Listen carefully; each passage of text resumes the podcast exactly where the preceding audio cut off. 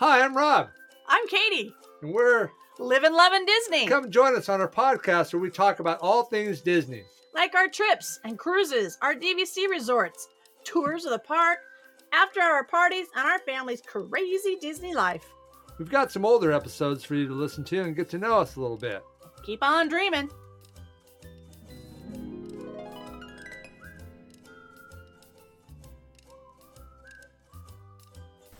Hi, everybody. This is Rob. And Katie.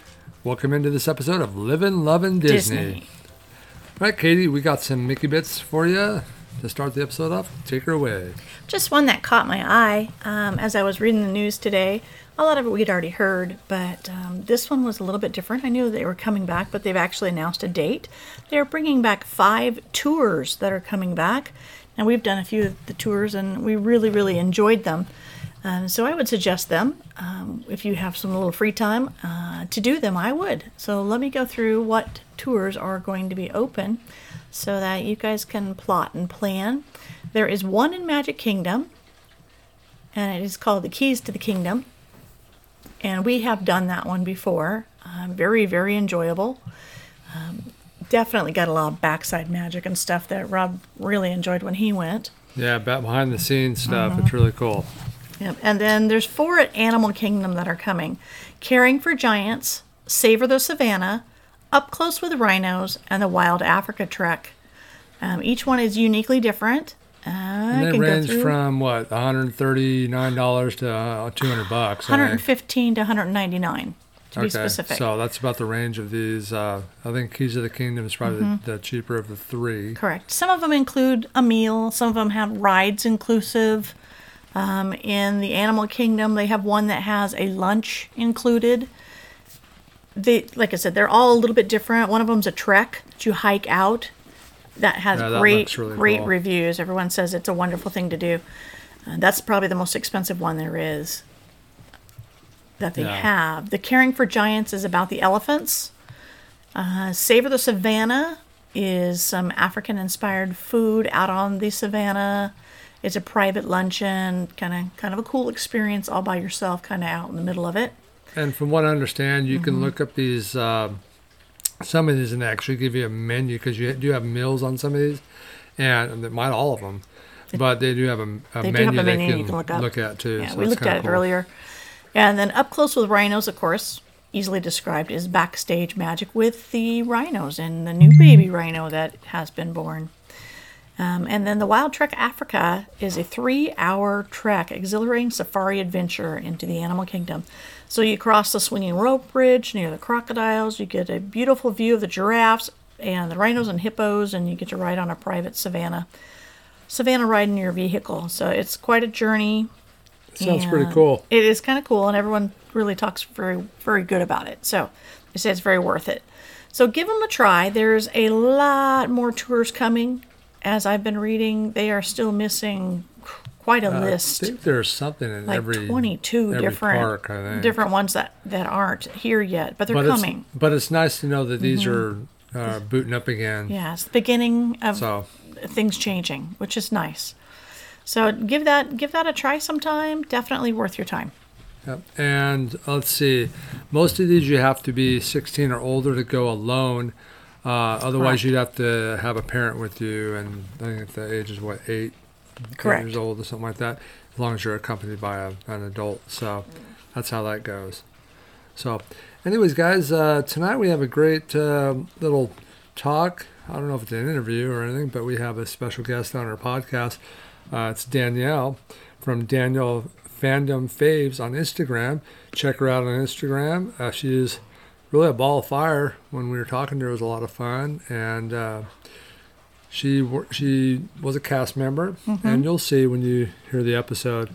So complete Mickey nerd, just like the rest of us. Yep. So if you're into that and a lot of Disney talk, you're in for a treat. Yeah, Danielle, we enjoyed her, and we will talk with her again. So take a listen. I think you'll enjoy it. All right, guys. See you in the next segment.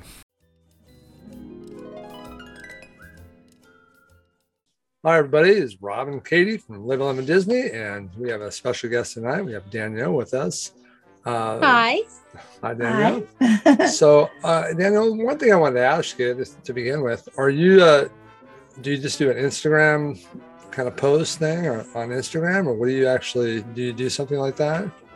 Yeah. So I have, my Instagram is my main one, but I do have a blog, but it's, I'm working on getting it where I want it to be. So right now it's just kind of there. Okay. I haven't really done a lot with it for a while, but I've got some plans to do that. Up until mid-September, I was a cast member at our local Disney store. And so not necessarily hands tied, but kind of a little bit on what I could and couldn't post about. Okay. And so I kind of didn't get into that as much as I wanted to. But now that I'm not a cast member anymore, I'm going to try and dive into it a little bit more than I've been. So you had mentioned that you're a cast member at that store for 8 years. Is that almost correct? 8 years. November 3rd would have been 8 years. So how was that? How was it working in the Disney store? I loved it. It was my little home away from home. I loved it. And I had the best people ever that I got to work with. So I miss them a lot. It's been... Well, so what was your favorite thing about, I mean, there's probably more than one thing, but what was your favorite thing about working in a Disney store?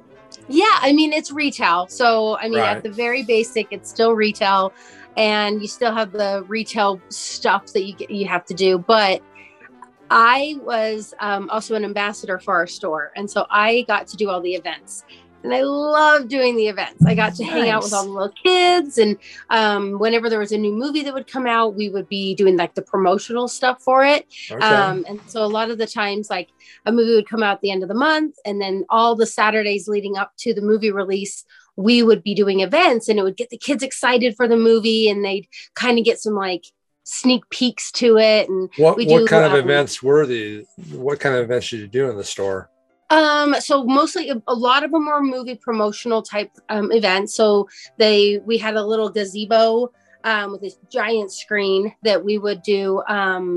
They would have a script that we would go off of, and then they would usually provide some sort of like little trinkety kind of giveaway thing that we could give to the kids during the event. And usually it would be introducing the characters for the movies, kind of showing them what the plot line was going to be a little bit, so that they were excited to go see it, and they wanted to go and, see these new characters that were coming out. Right. We also would do Christmas ones. So we would do a Christmas wish every night at 7:00 from November through New Year's. And so that was really fun to have the kids write down their Christmas wishes, and we'd all make a wish on the wishing star.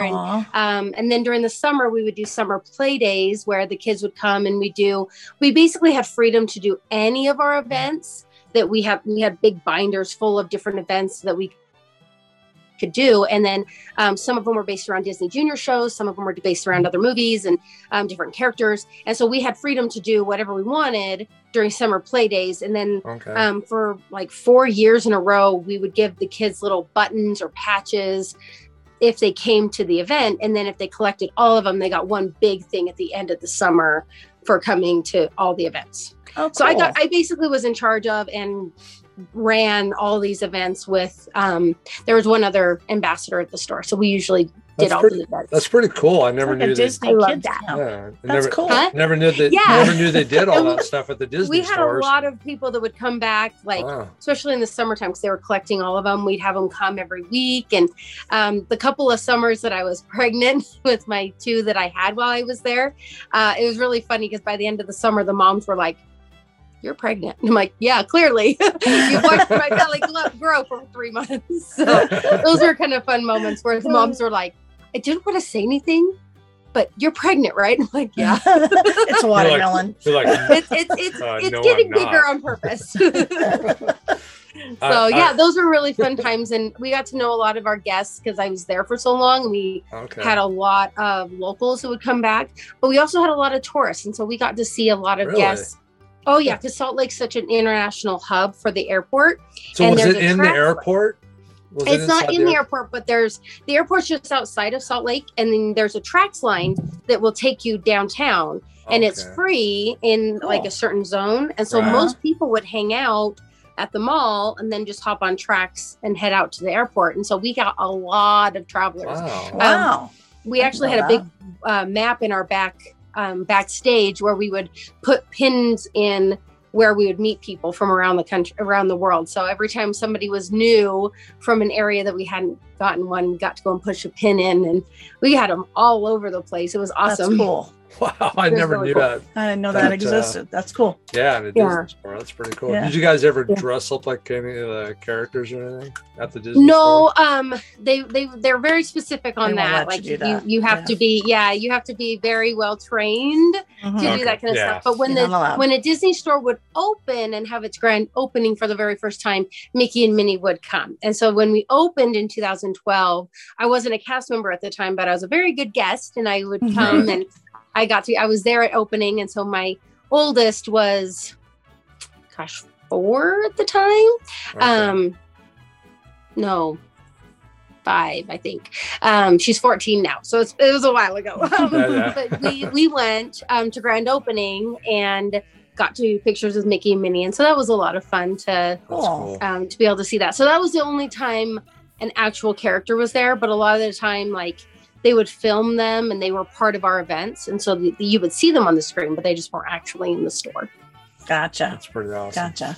I find it really sad that the storefronts are closing. I really, really miss them. I don't want to just shop online. I like to walk in the stores. Yeah, there was really no particular reason, I would think. I would think they're always busy in there. It's the personal touch. We were. Yeah. We were very busy. We were in that last round of stores closing, and most of us were like, oh no, they're going to close us. They're not going to close us. And so when we got the news, it was pretty sad. It was pretty devastating. We weren't quite ready for that. Yeah. I know when they first announced that, I think we had just gone to Florida, and they have the one in the airport there. I think it's still there, isn't it? Yeah. It is. That one is. Sorry. I got it gone. At least it's a Disney song. It's a Disney song. It's appropriate. But it was kind of a bummer to hear that happened. But it sounds like it was a pretty good experience for you there. So that's pretty cool. I loved it. I had a great family. My Disney family, I love them all so much. And I think that's what makes it even more special, is that you just get to go and hang out with all these people that have the same interests as you. It's not just a normal job where you go and, like, I talk to people all the time, and they're like, oh, I go to work and nobody understands my Disney side. And I'm like, I know. I go to work and that's all we talk about. I know. That's Katie at her work. Yeah, like I have Mickey all over my desk. And, you know, half the time, I got my Disney Vacation Club shirt on. This is straight from work. And they know I'm an absolute Disney nerd. I mean, I just am. But they don't understand it. They're like, where are you going on vacation? I'm like, I'm going to Disney World. And they're like, you just went there. You just did that. I'm like, well. We like going. So, see, we're over there rotating weeks to try and make sure everybody gets a chance to go. Yeah. Like, everybody kind of like has to coordinate because everybody goes so often. Yeah. Yeah. So, and back before COVID, when like, there's no reservations or whatever. Yeah. Most of us, if we even got like, because we're exactly 10 hours from Disneyland here in Salt Lake. Yeah. If we got even a Friday and a Saturday or like 2 days off in a row, guaranteed they went to Disneyland. That's everybody would just buzz down there and then buzz back for a couple of days. So we all went. It. Yeah, we used to go. We were trying to go to Disneyland once a year and then Disney World once a year. And when we went to Disneyland, it was usually just her and I. It was our anniversary trip. So that's awesome. We'd go down there, and I grew up down there, so that's kind of my park that I kind of like the best. Even the Disney World's pretty awesome. But, Disney World's awesome. I just love it just feels so huge. It is. It was. I went when I was 16. Forever ago, but then I didn't go again until 2018, and we were staying in Art of Animation, and we got on the shuttle to go to to Magic Kingdom, and we were like, how much longer is this shuttle ride? That's amazing. Huh? Where are we going? It was crazy. And so we were like, everybody's like, it's like a 20-minute shuttle ride. I'm like, to the park? That's pretty big. So that was different, because usually we'd gone to Disneyland all those years before, and so that was kind of eye-opening, because I was like, wait. It is. It is. For us now, when we go to Disneyland, it's just two of us, but I feel like we have a 12-hour drive down unless we fly. And then you're either jet lagged or super tired from driving. Yep. And then you run your butt off for the next 3 days and then drive home, and you get back home to work and you're like, I need a vacation because you've done nothing but run and drive. Yeah. You haven't slept. Totally. You don't want to waste any time. So that's how you feel down there. The last two times we went there, we flew into John Wayne Airport, which is like so much nicer. 10 or 15 minute drive from. I love that one. Yeah. So I was like, we're only flying into here. I'm not going to LAX. Yeah, that was the last time we drove. And that was the last time we drove. I'm like, we're doing this, and we're taking the shuttle to the. Yeah. Or we rent a car or whatever. Yeah. Long Beach is another good one. If you fly in, Long Beach is another one that's just right there. Yeah, it's tiny. It's this tiny little airport, and you're like, this is it? Okay. Well, when we flew into John Wayne, we're like, this is like the same.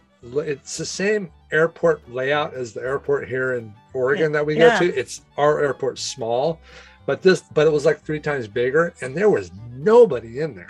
I mean, nobody. I'm like, it's bizarre. This is great. Yeah. It's not LAX. LAX is like intense to me. Yeah. Yeah. Yeah. Super intense. Yeah. So I don't know. When we traveled to Disney World, I mean, I like both worlds, but when I land and world, but when I go to Disney World, I tell him I feel like it's more of a vacation. Mm-hmm. I love Disneyland. I will always, it holds a special spot. When we go to Disney World, I have the resort, and I actually enjoy the bus rides. I enjoy the time to separate those rides into 4 different areas. I can really enjoy each area of the park per day. Instead of run. Yeah. Have you done the Skyliner on? Oh, yes. Yeah. I love it. Yeah. Love the Skyliner. I love it. It's pretty awesome. In fact, when it first started, everyone kept saying it's going to break down, and I had people getting stuck on it. And then I did hear about those. Yeah, the people that would get stuck would get like days in the park, and they would get resort reservations and gift cards. And we're all like, we'll get stuck. So we were like, so you can't get on and want to get stuck. We were like, okay, everybody pee first, got snacks, got water, got my charger. Let's go. Let's do this. Let's do this thing. But it is cool because you got all the view up there is really, really cool. It's nice beautiful. Day. It is gorgeous. And if you ever take the Skyliner all the way up to the Riviera, you go up there and have breakfast. It's the most beautiful view from the Riviera in that dining room. It's just gorgeous.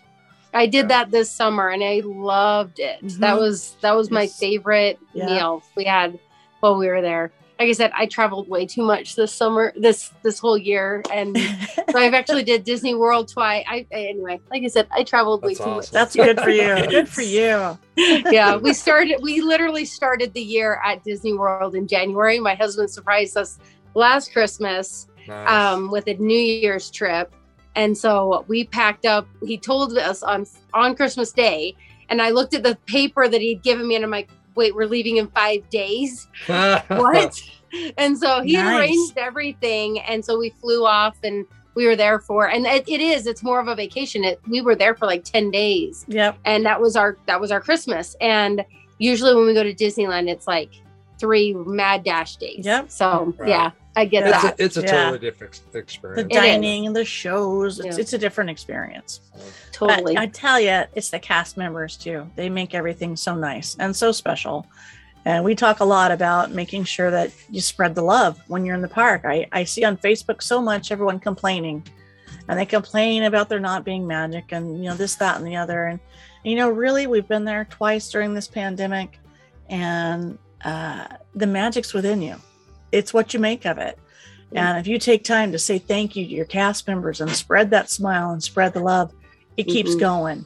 You don't have to complain. Everything's may not be what we're used to, being the spoiled people that we are, that we've been there many times. It's not the same. I can't go hug Mickey, which breaks my heart, but it didn't suck the magic out of me, and I could still find it. Everyone's just got to try harder. I actually kind of love the... I want to still be able to hug them someday, but I want them to keep the distanced interactions as well, because we see so many rare characters now that we didn't get to see before. And to be honest, we always would make choices between, do we wait in a 2-hour line to go see Mickey, Specifically at Disneyland, you'd have to go all the way back into Toontown and go through his house. And it was a minimum of a 2-hour wait. And you're like, do we want to see Mickey today or do we want to get on the rides? Okay, we come often enough. Let's just go on the rides. So it kind of depended on the kid. It also depended on like the very first time. So I have one that's 14. I have a 7-year-old and almost 3-year-old. And the very first time my 7-year-old went to Disneyland, she was 8 weeks old. Oh, man. And my, because I mean, I have a 7-year gap. And so, you know, I'm not going to wait. Oh, we can't go to Disneyland for a few years because the next one, you just go to Disneyland. Yeah. And so my oldest was 7 and she was much more interested in doing the rides. And so I don't even think we saw any characters that whole trip because she was like, I don't want to wait in the rides, wait in the lines, because she had seen them so many times. Mm-hmm. So now that they're just out and about and just kind of there and you just wander around and it feels more organic. It feels more like they live here. This is their home. You would see Minnie on her porch. You would see Tinkerbell. Like it feels more natural instead of standing in line, working your way through to see them for 15 seconds. Right. You know, you get, yes, we're missing the hugs, but I think we're seeing more characters than we've ever seen before. I mean, and that's kind of nice. At Disneyland though, I mean, I don't know what it's like now. Disneyland, there's kind of, a lot of them are just walking around. I mean, they're not. Some of them. It's not like Disney World where you have to wait in the line for all of them. And we did not see a lot of characters when we were in Disney World. We were there 2 weeks. We saw Mickey, Minnie, Donald, and Pluto up on the top of the scaffolding. We saw the stepsisters. But they were away. You know, they're away. They were distant. The place that I saw them the most was actually in Epcot. Mm-hmm. I saw more in Epcot than I did anywhere else. We saw Alice and Mary Poppins in. Did you? We saw them in the parade. In the UK or? In the pavilion. Yeah, in the UK pavilion. Mm-hmm. We saw Pooh Bear. We saw Anna and Elsa in Norway. I saw Snow White over in Germany. We didn't see any of those. Yeah, and then they did like this little car ride around and they took the princesses around and we saw them there. And then we saw Mickey, Minnie. So yeah, we actually saw most of our characters in Epcot. Yeah. And that was really cool because Alice was just out watering the flowers. Like she would naturally be in her garden watering the flowers. And so we walk by and she's out there dancing with her. And it was just so like I said, it was just more organic. It just felt like, of course she lives here. Of course she'd be watering her garden. Mm-hmm. And that's where you would find her, is outside doing that. So and that was... We did see Pooh Bear by Journey into Imagination. There's a little gated field over there of grass. Yeah. We saw Pooh Bear catching the butterflies. Did you see with his net? Catching butterflies. Yeah. And there was another character there too, if I remember.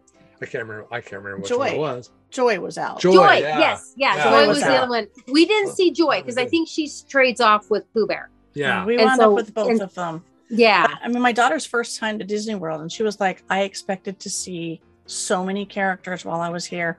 And she goes, I haven't hardly seen any. Where are the characters? And I don't know if it was just our timing or what, but she was disappointed that she didn't get to see so many. We didn't see as many as we have before this time. Yeah. But. Yeah. It probably was more the timing, just because I think they kind of rotate around in those little spots that they have them. But at Disneyland, they have like grassy sections that are normally roped off. Like they're just built that way. And that's where they've been having a lot of them rotating. So Pooh Bear and Friends, and then Alice, Cheshire Cat. And then over by, as you're looking at the castle on the left-hand side is called Fantasy Fair. Right. And they've built this whole little area where normally you go back into the building and you go meet the princesses. Right. And then they have this little tent where they do shows. But right now, that's where they have the characters lined up. So they'll have the princesses, like 3 or 4 of them out. And then you go through this little, like the cast member will keep everybody at the door. Gotcha. And so then you get your own little private time with each of them.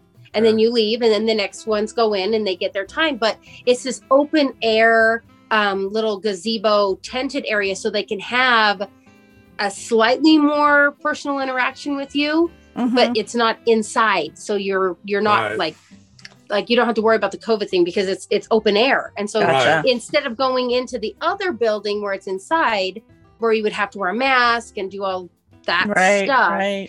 We were just behind a rope from them, and we got to see, who did we see over there? We got, Cinderella, Sleeping Beauty, Rapunzel, Flynn Rider, Belle, Gaston, Evil Queen, Maleficent, and the Stepsisters. And they're awesome. I kind of like the villains more. They're hilarious. They are funny. Oh my gosh. We ran into the Stepsisters and we were just kind of watching them because I hadn't seen them.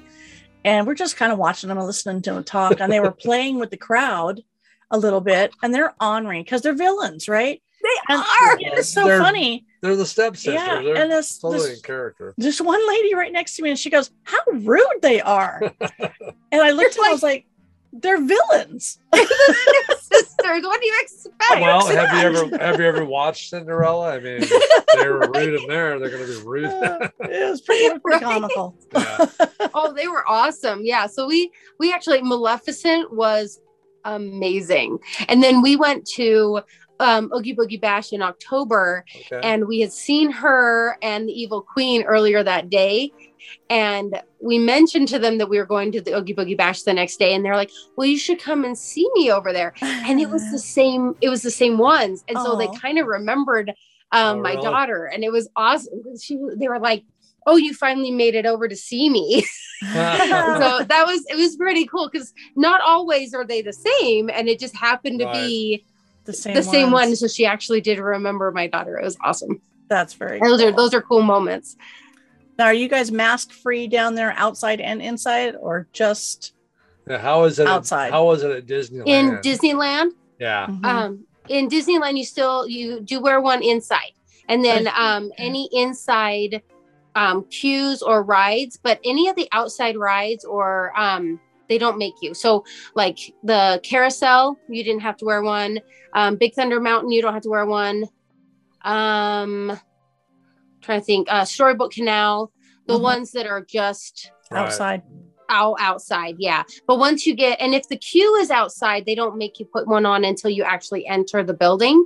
Right. And so like Mr. Toad's Wild Ride and like most of the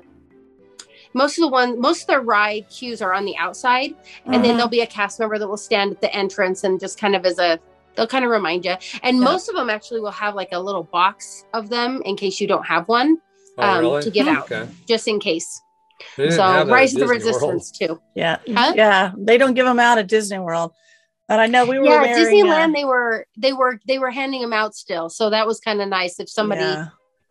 Drop it or whatever. We got cool mask chains to help with that. So that way we weren't, especially with my littles, I didn't want them losing their mask. And then I'm like frantic, where'd they go? And so we had chains that were clipped onto them. And so my, at the time, 2-year-old, he's almost 3, he'll be 3 in January. And so he knew when we all put ours on, he would attempt to put his own on, and we always tell him, but he would try to put it on, and it was nice because they would just hung right here, and we didn't have to worry about finding them again. Right. Yeah. So, I looped that one on my arm, and he had one that strapped around his neck, a sport one. Yeah. So we could just pull it up and down when we had to. My dad he came with us in October. My dad wears hearing aids. And so he has to wear one. He can't do the loopies. Mm-hmm. He has to wear one that goes up and ties around his head. Yeah. So he would just pull down and it would hang because it was already tied up around his head. So then he would just pull it up. So yeah, I think that kind of helps with not having to fiddle with it. Right. You know? Right. Yeah, okay, so it's pretty much the same. It's pretty much the same as Disney World. It is. Yeah. How is it? And we did the same at the store, but we had to wear masks inside the whole time as well. There was a brief period in the summer when the guests didn't have to wear one. We as cast members still wore one in the store, but there was a brief period of about a month, and I think Disney World had that brief period too because we went down over 4th of July and we were there during that like in-between period where they had let, like, you didn't have to wear one, kind of on the honor system. And then when it was like a week or two after we got back, they said you had to wear them inside again. And so we were like, oh, we missed that. Yeah. Yeah. Yeah. We were like, oh, I was just glad that we didn't have to wear it outside this time, because that pretty much sucked. Sorry. When we went in January, we had to wear them all the time. Yeah. And that was a little hard outside. Yeah. At least it wasn't hot. It was a little, I mean, it was still a little humid, but it wasn't as hot because it was January. Right. But the part that sucked for me is my 7-year-old, it was a whole year ago, so she was 6, but she cannot function without sunglasses. So every single outside picture, that's what I got. Sunglasses and a mask. And I was like, I can't even see your face. That's what I've been saying through this whole thing. What I miss the most, other than my characters, was seeing everyone's faces, seeing those smiles and little kids that got to do something for the first time. And then you look over as the kid's enjoying it and you see the sheer magic on the parent's face, watching their kid have that moment. And we can people watch like crazy and enjoy our day just hanging out in Disney watching people because we enjoy it. Yeah. But it's hard to see faces masked everywhere. It sucks. It does. I am grateful that we don't have to do them outside anymore. That helps a lot. I'm a bit of a rebel when it comes to the mask thing. So I didn't wear it whenever I could, even inside. He was a rebel. I'm like, you're going to get arrested in Disney. Please you're going to get us kicked out. Put your mask on. But last year when we went, we had a friend that went too, and he took his whole family with him. Yeah. And he was there at the same time we were, and he'd text me every once in a while, and he got in trouble by Disney because he kept taking his mask off. He's like, this is baloney, you know? Yeah. He's just used to walking around the park with a donut and a coffee, and he was kind of just out enjoying himself and watching people and take it down to start munching and walking because that's what you're used to, and we couldn't then. You had to stand still and drink your stuff. You couldn't even eat. And I think that took the most time. Yeah. We were used to doing, like, we would maybe do one sit-down meal a day, like maybe. And that was mostly just to take a break. But we were used to, okay, grab your food. We're going to get in line and eat. And that was like, we can't do that. Okay, hurry and eat it while we're standing here and then get in line. That sucked. It did. It burnt time like crazy. Hard. And some of the things were that caught me funny were there was somebody behind us. We were going into one of the restaurants at the resort, and the lady behind me goes, "Now put your mask on. We're about to go over the COVID threshold." like it didn't exist out here, but all of a sudden it exists over the doorway. You know, I'm like, the COVID threshold. I definitely heard that a lot. Yeah, I'm glad they're getting some sense of humor about it. Yeah, so you can just kind of laugh about it. Yeah, but, absolutely. I was thinking about something I want to ask you about Disneyland. As far as like getting into the park, is there any other kind of COVID restrictions, like getting into the park? Do you have to have a COVID test? Are they doing anything like that down there? Nope. And they're not even doing the health screening, the temperature checks. Nope. Okay, so it's just the only kind of screening is the normal security screenings. Okay. They are in, and this is a big difference because they're in Orange County. Right. Mm-hmm. And they're in Orange County in Florida too, so it gets confusing. Yeah. But they're in Orange County, and Orange County doesn't have any mandates or requirements of any kind, and so it's just Disney doing kind of what they want to do. Right. Mm-hmm. Just a little north in LA County, if you follow Universal Studios at all, they are under the LA County mandates, and so they have to wear masks. They have to show that they're vaccinated.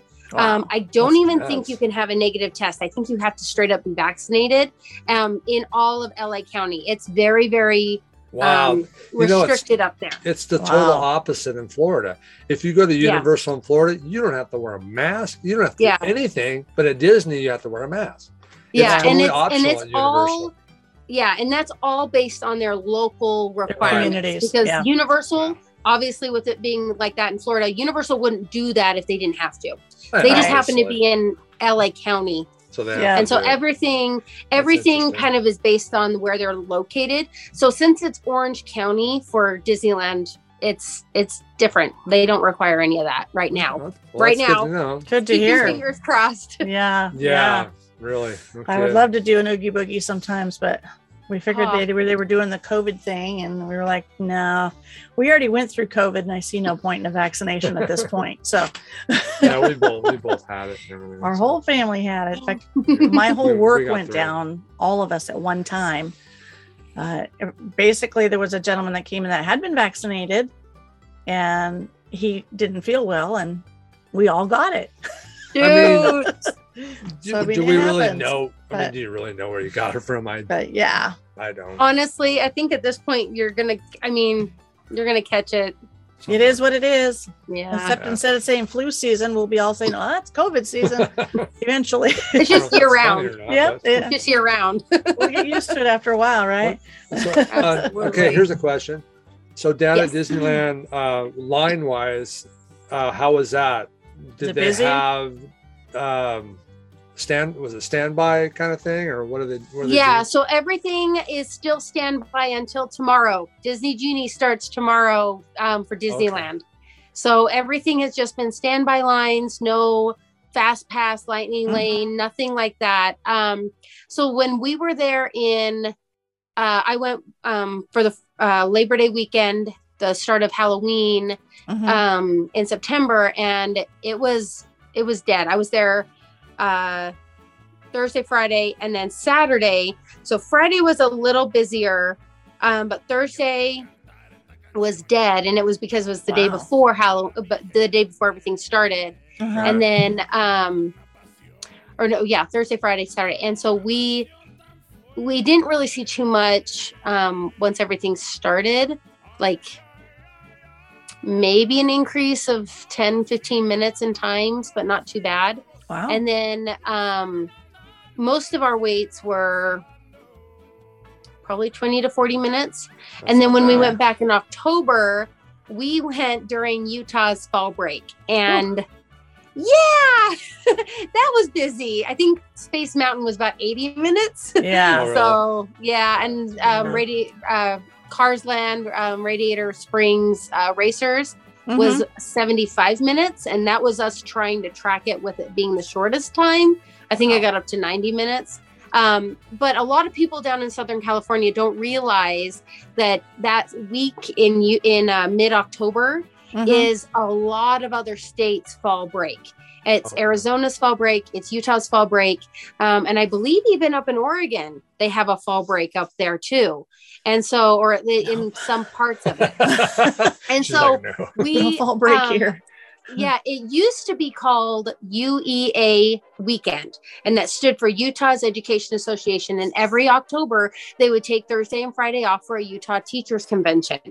And we would joke that it was Utah's exodus to Anaheim during that time.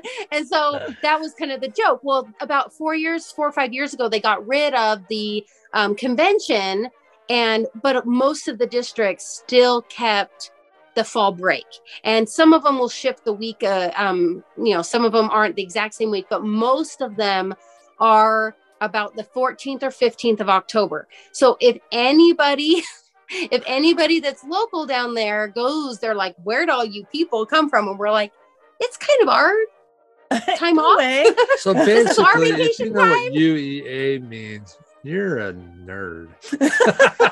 Yeah. Well, and what's really funny is you'll walk around and you're like, BYU hat, U of U hat, BYU hat, Utah hat, Utah Jazz hat. And you're like, we're all here. Yeah. We all came together. Cool. So I know that there was a lot of complaining, like with the reservation system and the keys, the magic keys back in October, because everybody was like, why is all of a sudden these 2 weeks in October booked out for all of the magic key holders? And they couldn't figure it out. And I finally said to a few of them, I was like, you do realize that's our fall break. And most people, like, there's a lot of key holders or annual pass holders from before COVID that were from Utah and from Arizona. And they kind of go, I had a few friends go, oh, I didn't even realize people outside of California would have keys, magic keys. I'm like, yeah, we all live close enough that, you know, if you have a magic key, it's not that bad. If you have a magic key and you go 3 or 4 times a year, that makes it worth it for you. Right. Yeah. We live in Oregon. I may not go every day, but I go. We're pass holders. That I can get one, you know? Yeah, I get a good enough discount. Yep. And so we had at the store, we would have people come in all the time. Oh, do you give an annual pass discount? And I'm like, no, only the Disney Visa one. And I'd ask them, I'd be like, oh, are you from California? And they're like, no, I'm from here. We just go often enough. It's worth it.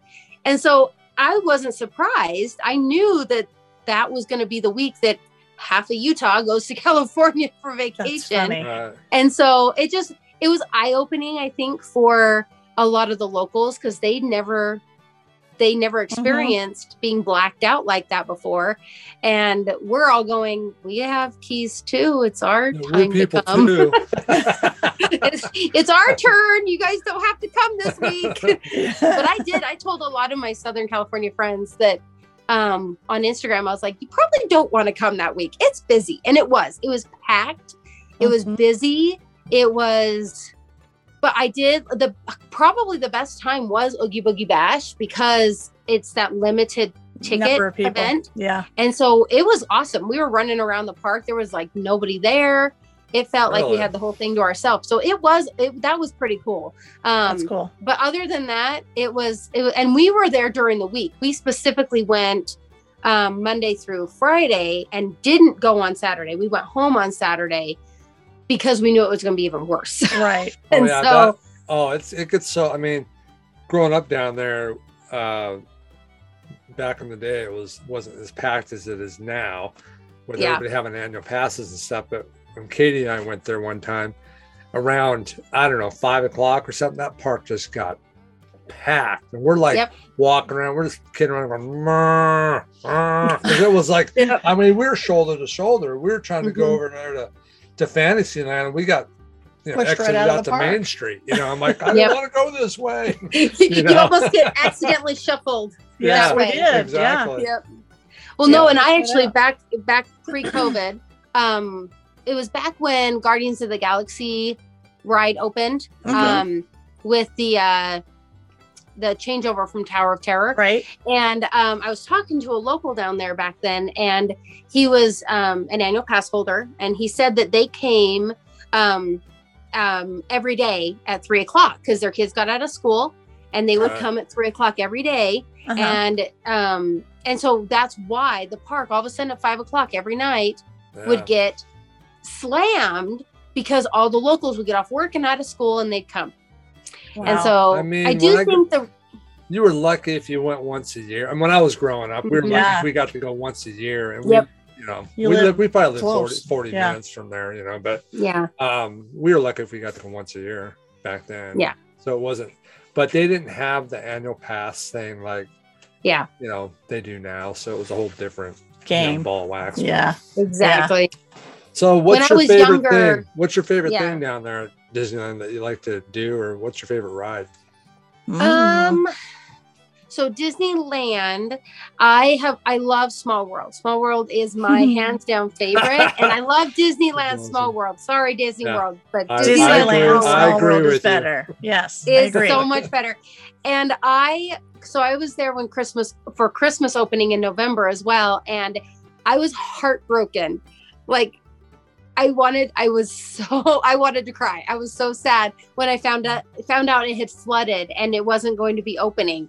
And it was probably, like, my trip was amazing. I had a great time, but that was the biggest disappointment of my trip, is I didn't get to see it at Holiday. And I haven't yet. That's one thing. I don't go down at Disney at Christmas time very often. Right. And so I was really looking forward to finally seeing Disneyland at Holiday, and I didn't get to see it. Bummer. And I was so bummed. But it opened yesterday, so that was awesome. Nice. That they got it back up and running, because there was a few cast members I talked to while we were down there, and they're like, it's not opening for the season. I'm like, what? And they're like, it's bad. Like, you don't realize how bad it was. And when they said that they were working 24/7 to get that thing up and running, it was like they had to do some major repairs. Oh, wow. The flooding happened in such a slow manner. They didn't realize that it had flooded for hours afterwards, and so it destroyed a lot of that vintage stuff that they've got in there. And oh man, it was bad. I mean, they weren't trying to turn it into the Disney World version where it's water everywhere. Yeah. Is that, yeah. That's probably what that's not what they needed to do, but that's, yeah. So I'm really happy that they actually got to have some of it, you know, at least some of the season. Cause that was the conversations we were having at, back at the opening of, Christmas, that it wasn't going to happen. So that was a big Disney magic miracle right there. So Disney Small World is my favorite thing to do. It brings me a lot of joy, and I it's kind of a weird, almost spiritual experience for me at the end when everybody's in the room and all in white, and it's almost like a little heavenly experience for me. I love it. That makes me so happy to see everybody like that. It just brings a lot of joy to my heart. Yeah, but some of my favorite rides, like as far as like thrilly kind of rides, I love Indiana Jones. Rise of the Resistance is amazing. I absolutely, I'm blown away every time I get to ride that. And it's so incredible, the technology that they've got for that ride. I love that. Pirates of the Caribbean is a must every time. Yeah. Pirates is awesome. Haunted Mansion. I love Haunted Mansion, but Haunted Mansion normal, Disney World wins. I love Disney World's normal version. Mansion, yeah. But Holiday Overlay is phenomenal. Holiday Overlay with the Nightmare Before Christmas guys, I love that. That's so much fun, and it makes it less creepy, which creepy's fun. It's cool to be scared sometimes, but my kids get it more because they've seen Nightmare Before Christmas, and so they like Jack and they like the Zero and they like that stuff more. So that's in Disneyland. And then over in California Adventures, I adore Cars Land. Cars Land is really cool. So cool. So immersive. Walking down Route 66, seeing the lights, seeing the neon turn on. Now that's pretty cool looking. That's so neat. I mean, down to the details that the light, if you remember in the movie when Fillmore says, every third blink is slower. And he's like, the 60s weren't good to you, were they, man? They actually have, if you look at the light, it blinks. Every third one is slower. And that's cool. That, those kind of really cool. It is so cool. So you sit there and watch it and you're like, dude, it's doing it. And you kind of feel like you're having a moment with the movie. You're like, I'm in it. I'm here. Yeah. It is pretty cool that they immersive. Take all that that stuff. And that's it's like it was one of those first real immersive lands. Like everything else had just been rides, but that was one of those first ones where you really felt like, oh my goodness, I'm really in the movie. I mean, Bugs Life kind of did it a little bit, the Bugs Land, a little bit, a little bit, but not even to the degree that Cars Land is. They did a really good job with Cars Land. They really did. I love Cars Land. I love that. We went down when that was like still fresh, Cars Land. Yeah. And we were staying in that hotel right behind it. Yeah, across the street from California Adventure. Beautiful window view of the park, and you look down and you see the backside, which is just flat, of like billboard. And I was like, oh, that's just wrong. That just illusions my mind completely. It's like being on Summit Plummet at the water park at Disney World, and you're up on Summit Plummet, and you look over and you see the backside of Expedition Everest is a building. Yeah, it's like, and you're like, oh, yeah, that doesn't work. That was one thing that kind of was funny about the lines during the really lockdown parts of the COVID, because now they don't really spread the lines out as much. Right. But back in January, and even a little bit in June and July when we were there, the Disney World lines, the lines, you had to stand so far apart. Yep. So the line was stretched out, and there was a lot of them where you would go backstage to get the line. The queue would wrap you a little bit backstage, and there was some parts where you're looking, you're in the back, you're going, well, that's what that looks like from behind. Because you're behind, you're backstage, and it's just kind of funny to like, those are parts you don't normally see, and because of the necessity of everybody spread out, you got to see these different things, and so sometimes that's kind of fun to to be back there because you're looking around. It was really cool in Batu over in Galaxy's Edge because you go back there and they've got all the spires to create the depth look of all the spires. They actually have, like, backstage there'll be this random pillar that isn't really attached to anything, but it's sticking up so that from the inside of the park you can see depth. And so that was really funny to be backstage and you're like, oh, that's just kind of sticking out there, isn't it? You want the rock on top of it, you know? And you're looking around and you're like, huh.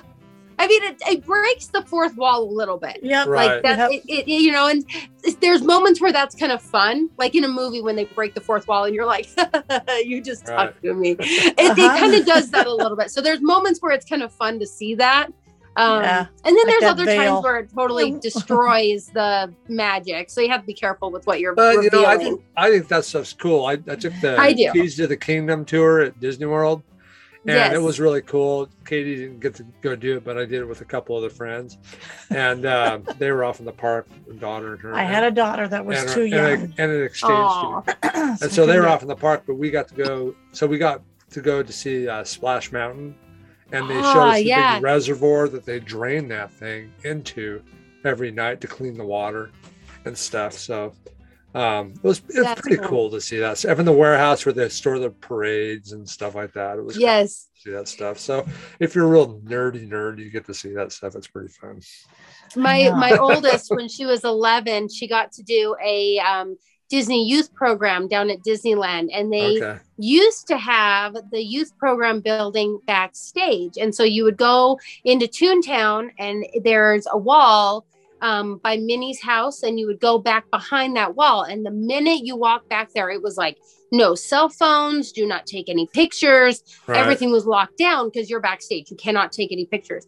And so you go back there, and that's where they did this dance class with them, and they taught him a parade routine, and she had a great time. But as we were back there, they were kind of getting ready for a parade. And this was 3 years ago. And so we got to see them kind of like lining up and getting ready to go over by Small World where they come out, but they were all kind of wandering around getting ready to go. And that was kind of cool because she was like, we're backstage, Mom. I'm like, no, we're backstage. It is pretty cool to see that stuff, cool. See what goes into it. Did they have the Mickey Runaway Railway going down there at Disneyland? So not yet. So they are currently still building that right now. And it's this big, giant building. And there used to be this joking sign up on the building that said, building? What big building? I don't see a big building. And it was just kind of this tongue-in-cheek, like, yeah, we know that's there. And so that one, I don't believe they've got a date yet for it. If they do, it's going to be probably 2023. They still are. They barely started putting up the still beams during the COVID shutdown. Because what they did is they had to take out all this backstage stuff, which specifically was the youth program buildings that they had backstage right behind Toontown. And so they took all the youth program buildings and they put them in the ESPN building, the ESPN zone building in downtown Disney. They pulled the ESPN zone out and put the youth programs in there. So now if you go do a youth program, you actually don't go backstage. You're just in downtown Disney, which I think is kind of a little unfortunate because that's kind of part of the fun of it. But that's what they did is they took out all these buildings to build the Runaway Railroad. And I remember somebody was doing some aerial photography during COVID, and they actually caught like some shots of Disneyland backstage, and you could see that they were putting up the steel beam. So it hasn't been under construction maybe a year. And so it's got a long ways to go. There's a lot more construction on your side. That'll be fun for that area, I think. I am so excited. I think it will finally give it a good update. And that was the other they gave a good update about that a few weeks ago. They said that Disneyland's Toontown was going to be getting a good facelift, which it needs. It hasn't really had a facelift since it was built. We had talked about I guess they were going to update Roger Rabbit's cartoon spin a little bit and put a little twist in there. So they've been doing a couple of character shifting in there. And I haven't actually seen it since they put the new one in. But it's kind of one of those rides. I don't know. They got to keep it current. And that's the problem with Disneyland is you have to, I mean, and Walt said this, as long as there's imagination left in the world, Disneyland will never be complete. So it's not something that is foreign for Disney to do updates and keep things fresh. Right. But you have to think about the generation of the kids that are going. Right. There's some of us older, you know, older generations that are like, but we love that. But if you don't keep it fresh, the kids have no idea what's going on in the show or in the ride. And so they kind of get, oh, I don't want to go on that ride. I have no idea who it is. And we actually had two experiences like Splash Mountain. I love Splash Mountain. We love Splash Mountain, but they have no idea what it even is. And I'm going, well, I've seen Song of the South. I'm probably one of the last of that age group to have seen it because you can't find it anywhere. And so they don't even get why it's a big deal. Like they don't get it. Well, the little kids, they don't see that. They don't get it. But I have to tell you, I don't remember all of Song of the South. I saw it when I was so young. I remember the song, which stuck in my head forever. Which is a great song. And to this day, Splash Mountain is still my ride. When I ride that, I get the little fluttery thing all the way through that. I'm in absolute heaven all the way through that ride. It's my ride. And I hate that they're changing it. I'm kicking and screaming hate that they're changing it. We did an episode I did feel you on that. We did an episode of that. When I heard they were going to change it, I'm like, all right, upstairs, we're doing an episode because I couldn't stand it. I was like, no, not that. You know, we're of the mind that they ought to leave it. I mean, they're going to leave it like in the foreign parks. They're going to have a version of it. But why not leave? Because New Orleans is Tiana's playground. So we want them to do it in Disneyland. Princess and the Frog there, but leave it Splash Mountain at Disney World. So something different to go to, you know? I agree 100%. And it's, in my opinion, Splash Mountain isn't in, it's in Frontierland over there. It doesn't, why? Tiana, well, there was Critter Country there, but that's not even there anymore, is it? Well, but the thing is with Tiana, like you were saying, she fits with the New Orleans Square. Yeah. Absolutely. It's right there. That's her zone. That's her. Yeah, it fits right in there. Yep. I agree. I really do think they should keep it the same for Disney World and Disneyland. Yeah. And they do that. They have different versions of the same rides. Yeah. Look at Tower. So that you have a different experience. So it's not the exact same every time you go. Yeah. When they changed Tower of Terror, we were like, oh, bummer. But I like both of them. But it's Guardians of the Galaxy in California. And then it's Tower of Terror in Florida, which is great. And the Florida one's better anyway. I know. Yeah. And I love that ride so much. But I was really like hating when we first went down. All right, let's get on Guardians. They killed my Tower of Terror. It's a great ride. But it's a great ride. I still get the thrill. And it made it more acceptable to me because they left one alone. Right. I can still go to one. Exactly. And visit a new experience. They don't have to make them all cookie cutter. I like them. Exactly. And that's why I really wish they would have. I know there's part of me that's like, could somebody please just tell them not to do Disney World? There's a lot of people. Yeah. I know. But somebody like that actually has some pull because most of us have no pull. We're just like, please don't do it. Yeah. Well, the good news is they have so much going on over there in construction, still trying to finish an Epcot that they're distracted. So it'll probably be a little while before it's going to be a long time. They've got so much they've got to finish. They've got other plans that they've already talked about. And it's like, I don't know when that's ever going to happen. Like it could be. Hopefully it'll fall off the table. Yeah, they'll forget about it. Right? We're going to do what? There's a better idea. We just need a better idea.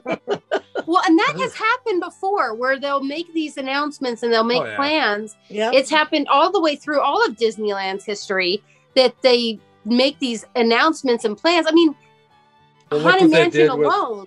Look what they did with Downtown Disney. They were going to build that hotel. They shut all those things down, and then they ended up not doing it. But now they're going to do some other kind of expansion. Exactly. So you never know. Yeah. We'll see. Budget cuts. Different employees come in. I mean, that's exactly what happened with Haunted Mansion. Is they had to pull people away to go build Small World, and it took way longer than they were expecting to. Yeah, it took to get years. Yeah, they got Haunted Mansion open. Oh yeah. Man, yeah. You know, that's I think one of my favorite things that ever came from Disney Plus is all the behind the scenes. Yeah, did you watch the behind the attraction one of the all of them? Aren't they great? They can't make them fast enough for me. I want like, do it again. Do another one. Yes. Where's the next season? I love that one. I love the prop culture one. Yeah, that one was pretty cool. All the Imagineering ones that we got to hear from all those guys. I love that. That was I love that. Have you done the Animal Kingdom one yet? No, I haven't watched that one yet. Love it because they get behind the scenes with the animals. Person. I'm an animal freak anyway, but they get behind the scenes with them, which is kind of really cool to see what happens to make that magic for you. Yeah, and that is cool. I love that part. Anyway, you know, I have to watch that one too. To check that one out. That's really neat. Yeah, those are. You love that. I love behind the scenes stuff. Anytime I can get that, I love that. Yeah. Just kind of like you said, it kind of breaks that fourth wall and makes it a little more like I'm in it. It is. Right. It is. Now, have you read the Kingdom Keepers? No series. Gotta I have get not. Kingdom Keepers. Kingdom Keepers. Okay, I'll get in there and read those. They blew my mind. It's a kid's book that I started, and it's not really like a little kid's book because they're chapters. There's a good sized book, so like young adult kind of level. Yeah, kind of young adult. But if you're a Disney nerd, you will love it. She loves it. And is it a fiction or is it? Yeah. It is fictional, but it has a lot of history and a lot of truth in it, and details of Disney in it. So, I mean, it basically wraps around some kids that are both human and get zapped into almost like a hologram. An AI hologram in the park that greets people and stuff like that. But after hours, they jump into the hologram and can run all over the park all by themselves. And the characters are alive. Yeah. After hours, that's cool, and all kinds of crazy stuff. And there's good versus evil, you know, and Maleficent's alive, and there's all these things, and dolls come alive. Oh my gosh, my kids would love that. They are so great. Read. I'm on my second time around, and there's how many are there? There's like seven or eight books, and they're wonderful. Cool. Once you get in, you can't stop.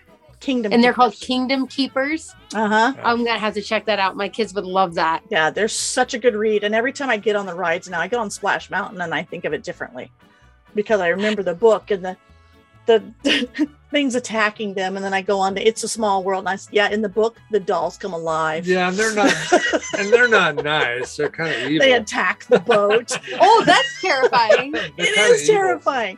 But in everything that they experience, they have to learn something. And for them, in that particular moment, was facing their fears. So if they turned, smiled, and looked at the dolls and didn't run from them, the dolls would freeze. So it was all about facing your fears for them. And there's always some task they had to learn in the moment that they're having this attack. That it's gosh! But you've got to read them. They're really cool. That's cool. I'll have to definitely look those up. Kingdom Keepers. Okay. Yeah. Disney needs to run some movies on those things. Yeah, they could do that. They could make some movies out of those. It'd be really good. I think. Oh yeah. Did you ever play the? I think it came out in 2015. It was the Disneyland game where you could go. You ran around. I think it was on Xbox. I never. We played that a ton during the real lockdown part of the COVID lockdown. Okay. Because we had nothing else to do. My kids were super bored, and it's basically you are a kid. That Mickey and Minnie, all the characters are alive, and they send you on quests and little adventures, and you have to go around, and you can collect coins, and you can go buy your autograph books, and you can go buy clothes and costume changes, and then they send you on little quests, and so you're running around Disneyland collecting, like you're trying to find Peter Pan's shadow, and so you go and try and find all of his shadows that are around, and you're trying to find the fairy godmother's wand, and you're just running around Disneyland collecting all these things. And so even my little one could play because she was just running around zapping things as she was going around, and you could magic wand things and they would come alive. And it's a pretty fun little game, but it's pretty old, so it's got a lot of, like, it definitely could use an update because it doesn't even have new characters. What part? Yeah, it doesn't have new characters, and there's parts of the park that you're like, that doesn't exist anymore. That's a little old. So that was kind of fun for them. But it's like that, where they're like in the park and they're doing things and they're interacting with the characters on a more real level instead of them just being there. Anime, yeah. Yeah. So that was fun for them to do during the real shutdown part where we were all locked in the house and doing school and trying to deal with that. So that's a fun one. We never got locked in our house, but our daughter couldn't go to school. I kept working through the whole thing. We were part of the working crew the whole time. Gotcha. My husband started working from home at that time, and he still hasn't gone back to the office. He still works from home. So we just... In some ways, it's kind of cool. Yeah, that is kind of neat in some ways. Yeah. So yeah. Neither of us were in that position. I actually started homeschooling during that. And so we've kept up with that this year now. So we started homeschooling last year and we're doing that this year too. So it's kind of been an interesting shift. I don't think I would have done it without COVID, but I'm actually kind of glad it happened because I've gotten to start this new adventure with my kids. Absolutely. We have a 14-year-old too. Yeah. She's the caboose. Baby. Of everybody, so nice. And she's in high school. She was excited to get into high school after COVID pretty much wiped out middle school. Right. So into high school, she was so excited, and it's been interesting to say the least. Yeah. There are many moments I was like, "Forget it. Let's take her home again. This is not worth it." All the regulations. I don't know if I could. I don't think I could do homeschooling. You got to be able to do it. It's because it's important and everything. So you got to be able to have the skills and abilities to do that. Some people got it, some people don't. So that's for sure. So I'm grateful she's my 14-year-old's pretty independent. She's in 8th grade, so she's pretty self-motivated, independent kid. So she's awesome. It's kind of nice. You're like, this is what you're supposed to do, and then she goes and does it. So it's kind of nice that way. So are they as interested in Disney as you are? Oh yeah. Okay. Yeah, if you can see, this is our basement wall behind me. Okay. If you can see that, it's all the lithographs from when you got to pre-order a movie. We've got them all up on the wall behind you. Cool. No, they're definitely Disney nerds, and I mean, so I have two unintentional Disney princesses, and then my little guy is a subtle Jedi. I have Sophia. So my oldest is Sophia. And she was 4 when Sophia the First came out. Okay. And so she wasn't meant to be a Disney princess, but she latched right on to Sophia the First. We loved Sophia the First with her growing up. So it was her show. Yeah. And in fact, because Sophia the First is SOFIA, and my daughter is PH. Right. And so she wanted me to write. She wanted me to write to Mickey Mouse and tell him that he spelled Sophia's name wrong because it's not an F, it's a PH. So we have that princess, and then my middle one, she's 7. Her name's Isabella, but we call her Bella, and it's with Belle, my favorite princess. But then, unintentionally, the Belle part is intentional, but the unintentional part is the spin-off show of Sophia the First is Elena of Avalor. Right. And Elena of Avalor's little sister is Isabella. Yeah. Oh. And I was like, well, I didn't mean for you to be that one. So that just happened. She was about 6 months old. She was about 6 months old when that show came out. And I was like, again? Okay. Here we go. But my little guy, his name is intentional. So if you're into Star Wars at all, you'll get the reference. But his name is Liam. And our last name is Nelson. So he's Liam Nelson. And if you get it, Liam Neeson. Yeah. Right. So he's our subtle Jedi. It's not Qui-Gon Jinn or Obi-Wan Kenobi. But if you get it, you get it. Right. So he's our Jedi. My husband and I are big into Star Wars too. So once we found out we were having a boy, I was like, so what do you think of Liam? And that got taken real quick. He was like, yes, and done. Done and done. Okay, so the question is, which Star Wars movie is your favorite? Empire Strikes Back. Good answer. Yeah, Empire Strikes Back for the first sure. Three. Yeah, I grew up watching the originals for sure, but my teenage heart belongs to the prequels because I was in 8th grade when episode 1 came out. Uh-huh. And I fell very deeply in love with Obi-Wan Kenobi. And Ewan McGregor is I think I would probably faint and die if I was ever in the same room with that man. Well, they are coming out with that series, aren't they, on Disney Plus? An Obi-Wan Kenobi series? Uh-oh. I'm so excited for Kenobi. Yes, and they're bringing back Hayden Christensen. I know, I was like, yes, you could do that. You could do all of that. I would be super happy. No, Ewan McGregor is, and it's really funny because, like, I did a reel about a month ago or so. They were doing this, it's this audio where you're supposed to show your childhood crush and then who you actually married. And so I did it, and I showed Ewan McGregor as Obi-Wan Kenobi in the first two episodes. And then I showed a picture of my husband in 2009 when he was dressed up as a Jedi. And I'm like, yes, I did marry a Jedi. I did find my Obi-Wan Kenobi. Hey, remember when we got those pictures? What was I? We got those pictures on Rock and Roller Coaster. When you get off, they have the Star Wars pictures setup. You can get. And yes, I can't remember which one. I can't remember which character was I Obi-Wan Kenobi, but I look more like it's one of the guys the Siths. I look like I was tired. And I'm like, look more. You were tired. Need some red. Just get some red glowing eyes. Yeah. So when you guys did Rise of the Resistance down there, did you guys break down a lot? Was the ride frozen a lot? So I've only actually had a breakdown on me once, and that was this last time in November. And we sat in the queue for 45 minutes, and we were like, we have other things we need to do because I was down there with an Instagram group of women from Utah, and we were with GetawayToday.com, and so it was like, we don't have time to sit here and wait for this ride to come back up.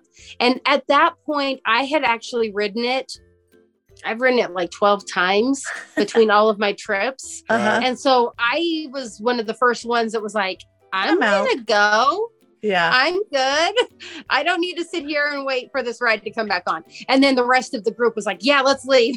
So that was the first time I'd ever actually seen it break down. I've never had it break down while I was on it.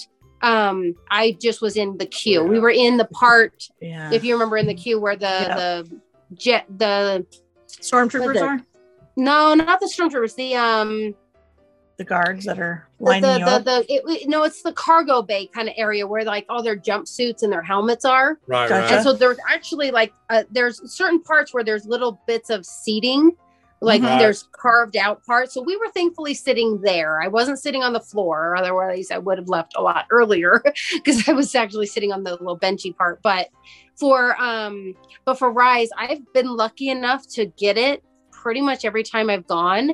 The only time I didn't get it was in January, this last January trip. We went, we only had one day at Hollywood Studios and we didn't get it. And I didn't get it at noon either. And that was the one thing my husband was looking forward to riding, and we didn't get to ride it, and he was super bummed. And I had already ridden it multiple times on other trips and from before COVID, and then he didn't get to ride it. And then I went again this summer, and I went again like multiple times I'd gone, and he's like, I still haven't ridden it yet. So that's my example of when Disney Genie and buying the Lightning Lane would be worth it. Right. Like, you got the standby line, go stand in the standby line. But if you are on that once in a lifetime kind of trip, that's when it's going to be worth it to ride it. Yeah. Buy it and go and make sure you get that one ride that you really want to ride done. And so to me, there's going to be moments where it's not worth it. And there's definitely going to be moments where it's worth it. Right. And it's that kind of stuff where my husband was literally put out the rest of our trip. And I was like, I know you didn't get to ride it, but can you please try and have fun? Yeah. You know, yeah. Here, can you try and have fun the rest of the time? But yeah. When he finally did get to ride it, he was mind blown. He was so, he got to ride it this last October. So when we went in December, it was still on the ride queue. And we've gotten one every time. Right. Yeah, the virtual queue. Virtual queue. So we were we've won one every time. But when we went the first time, it broke down like three times while we were on it. In a row. Oh, every time we got the virtual queue, we went to our certain point, and they'd kick us back out. It break down the same spot. We were in the same spot, Robert, before they interrogate you. Oh, stormtroopers. It break down, so we get let out 3 times in a row. So we were like, pretty soon you get inventive. And I said, you know what they need right here? And to keep this fun, instead of having everyone go, oh, man, they need to have somebody come and rescue you right at that moment. You know, in character, come in. Come on, man, we're busting you out of here. And Chewie, come in and walk you out. And you get this little character experience as you're ushered off the ride instead of just out. You know? Instead of, okay, bro, come back in an hour. Yeah. Like, because that whole thing is just one giant experience. It is. Yeah, like it is you don't realize you're on the ride even when you're in the queue. Like you're still like part of the experience. And I think that's one thing that's so cool about it is you're in there. When we went this summer and my 14-year-old got to ride it, we got through the part with the stormtrooper standing there. You get off the little thing and you're like, we're captured. Oh my gosh. We get into that other part where it kind of starts another queue. Uh-huh. Right. But you're still like in the ride, so you don't feel like you're in the queue. She looked at me and I swear she thought she was like, Mom. And I was like, I know, it's so cool. But she was just like, I couldn't tell if she was going to like cry. Because like we're all like we're such big Star Wars nerds and Disney nerds that like we've raised our kids that way. That she knew how incredible this was, and so she's looking at me, and I have this. I took a selfie, and she's just like, "Oh my gosh, it's happening! I'm here!" And then we weren't even in the actual ride part yet, and she was already losing it. Those are the cool moments when you just watching other people experience things for the first time because you've done it. Yeah. But then you get to see their reactions and that's kind of fun. I love taking someone new and get to do that. Those are some of my favorite trips. And my moment, there's a couple of character experiences that have just been over the top where you can't believe it's happening and you're just so thrilled about it and watching their faces. And my daughter meeting Sully was huge, and he's the best hugs in the business, and he just held her as she just cried in his arms because she'd been looking for him for years, and that was a magic moment, and great cast members that just hung with her and made that moment really special for her.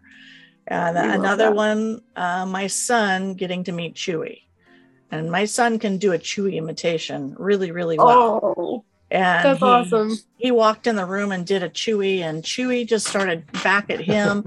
And they were over there having this conversation back and forth. And I was just videotaping, and it was the cutest thing ever between them. I love that. He's a grown boy. He's a grown man here. And they were just in there, wah, wah, wah, wah, back and forth. And it was adorable. I love that so much. Those cherished moments.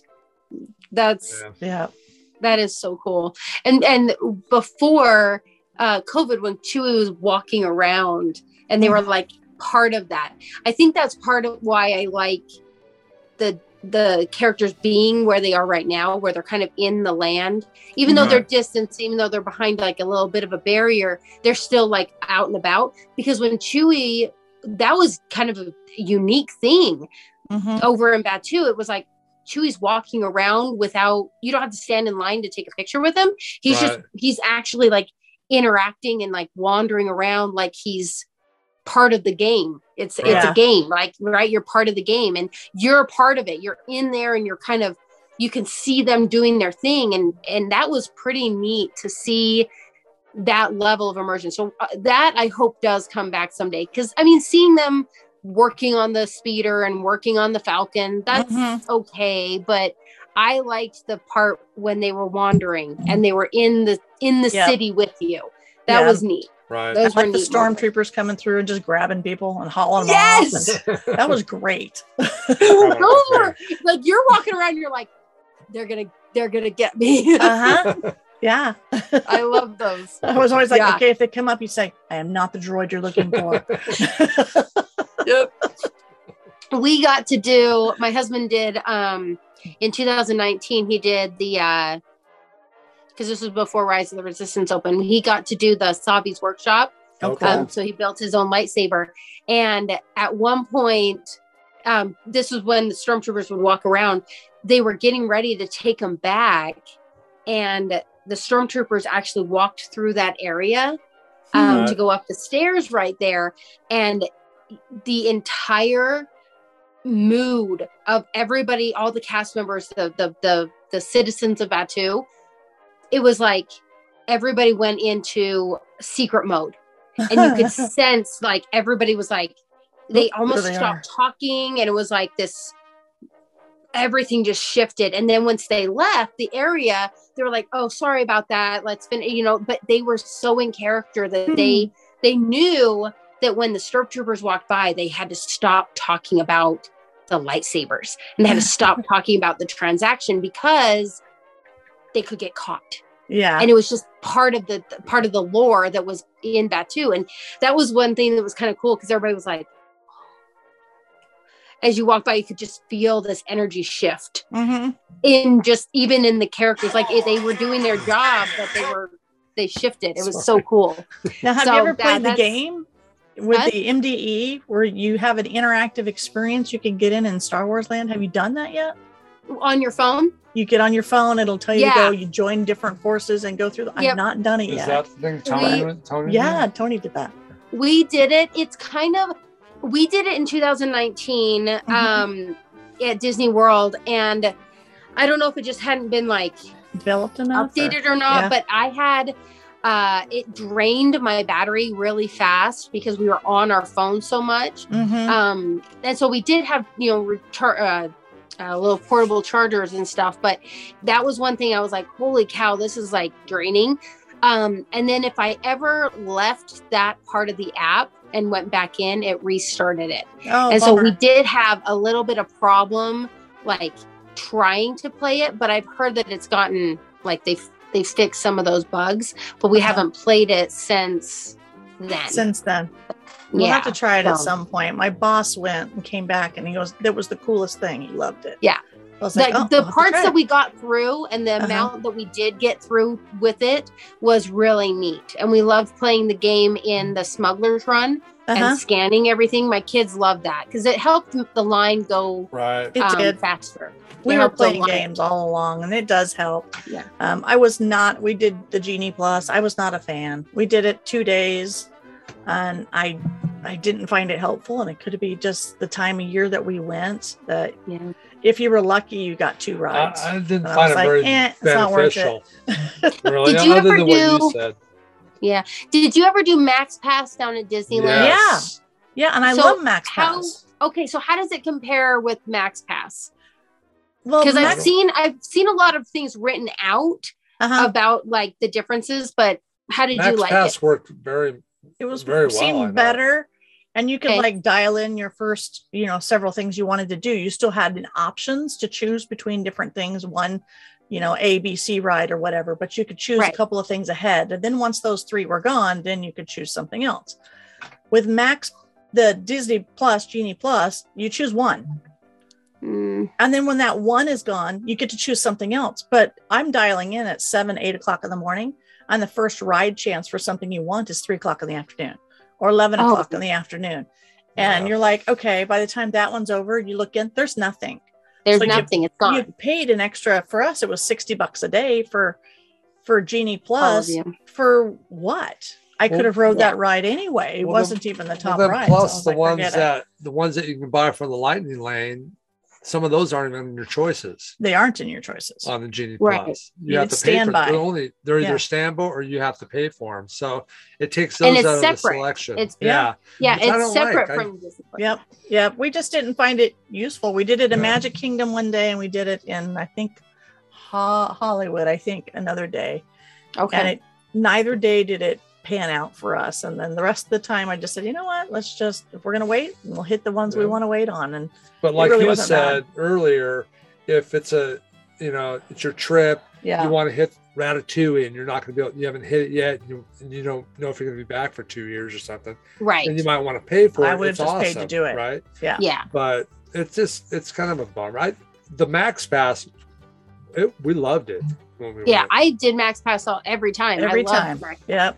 I was hoping it would be more like that, but I think it needs to go back to where you could have a few selections, even if it's only one of them's a high ride and you got other things. Yeah. Because there's no selection left. I don't think it did what they wanted it to do. I think the biggest thing was people were complaining that all the fast passes were gone.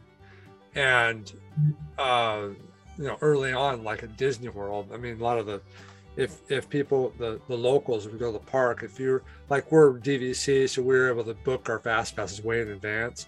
Right. And so they were complaining that all the fast passes were being taken up.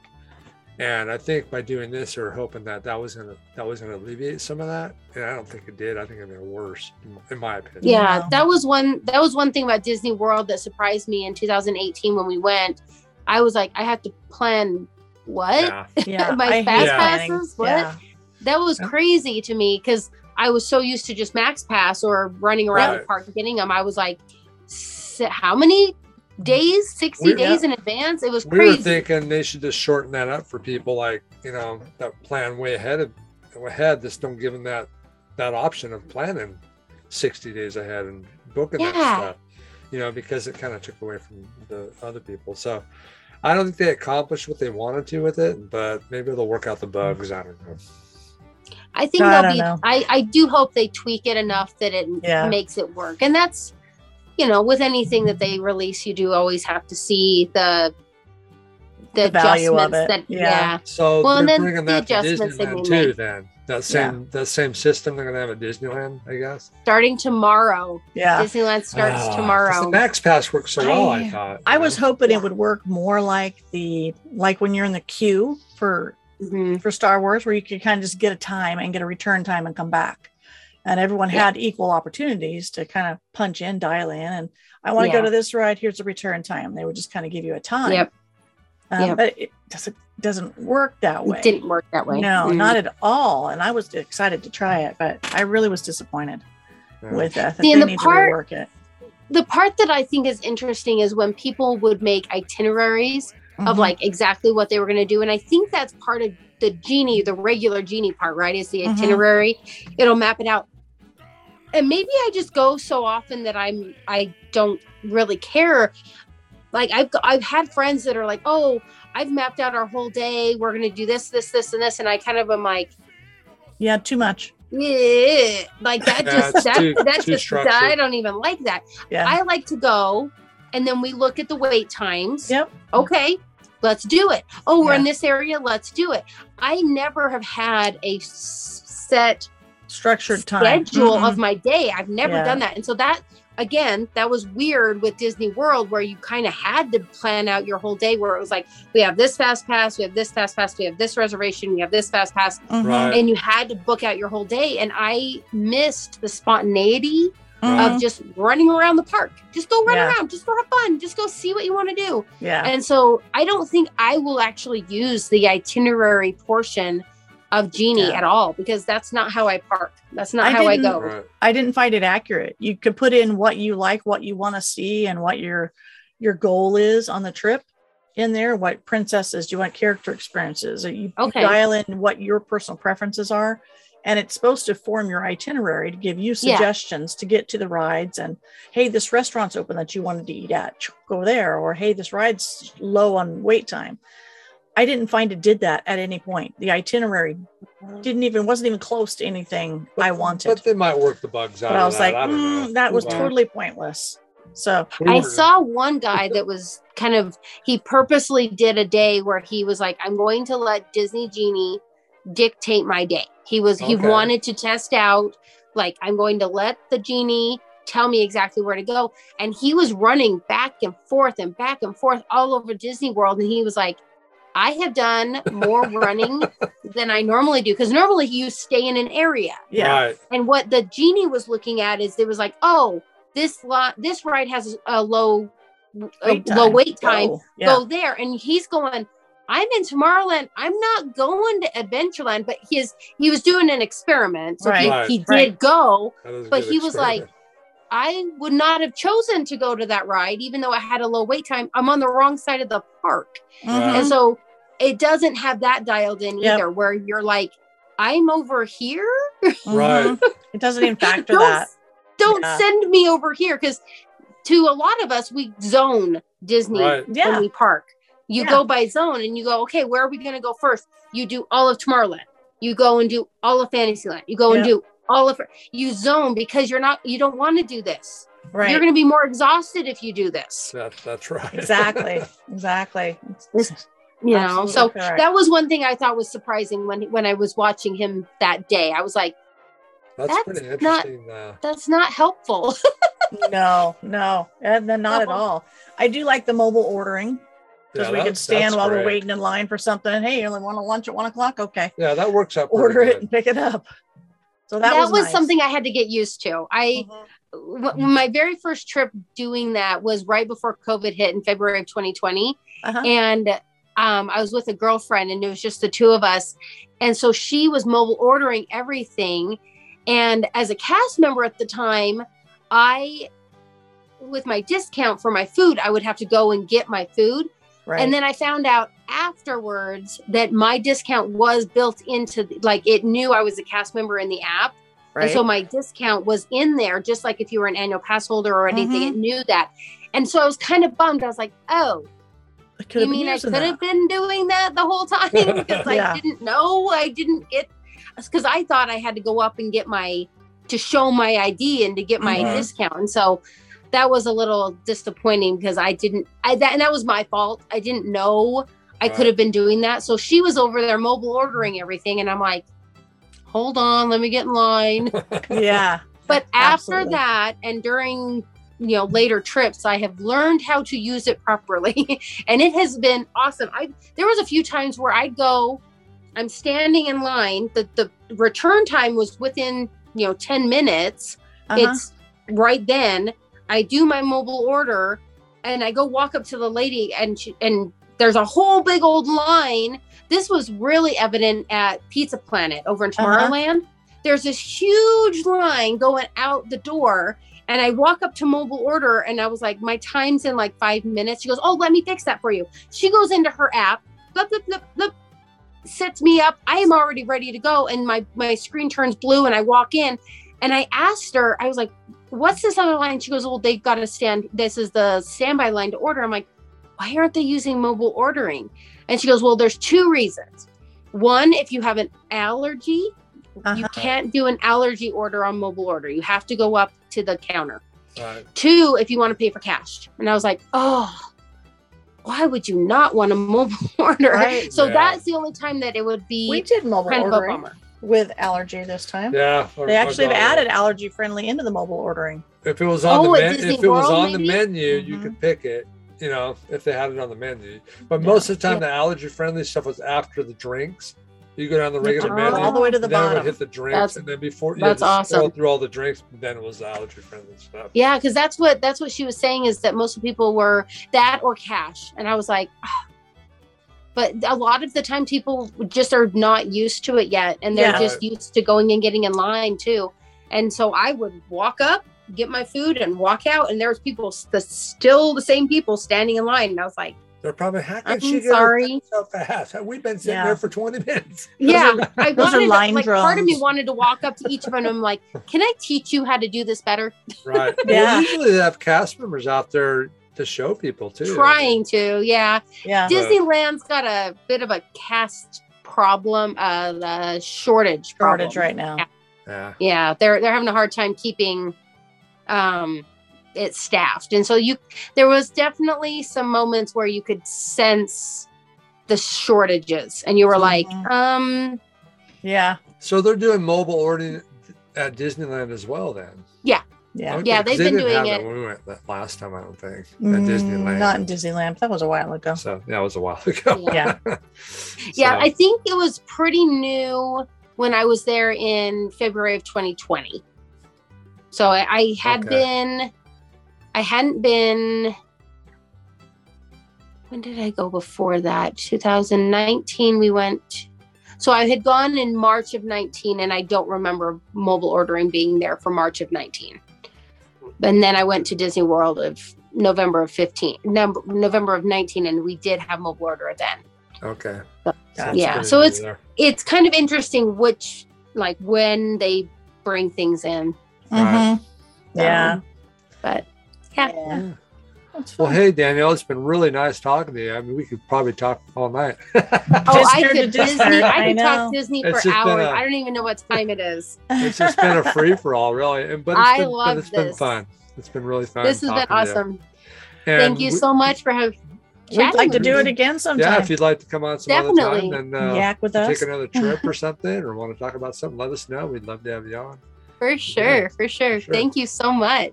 So you're on Instagram. You want to tell everybody what your deal is on Instagram or no? Sure. So I'm Danielle's Fandom Faves. And it's mostly because I dabble in some other, it's not just Disney. Right. So we'll see some Star Wars and some other things as well. Nice. And so I also am an affiliate with GetawayToday.com. So if you're interested in booking a Disneyland trip, there's some links in my bio on Instagram to get to that. Hopefully I'll be getting my blog, DanielleFandomFaves.com up and running. It's there. It's just not exactly what I want it to be right now. So hopefully in the next few months, I'll be getting that up and running and all nice and pretty and new looking. Nice. And then a lot of the stuff that I do on there is just tips and tricks for the parks. But I also do a lot of really funny reels. That's kind of a lot of, I just have fun making them. So that's, if you want a good laugh, that's a good place to go. I try to be a little silly on most of them. And, so that's kind of me and mom. I got 3 kids, and I love Disney. That's just where I'm at. Awesome. Very nice. Well, we're happy we got to know you and have a new Disney friend. And we'd like to keep in touch. Yeah, definitely. I'd love that. Excellent. All right. Well, that's going to do it for us on Loving Disney this episode. And we hope you've enjoyed our free for all and Disney discussion. It's been awesome. And, until next time, we'll see you later. Keep the magic alive. Bye-bye. Bye-bye. Bye-bye. Hold on.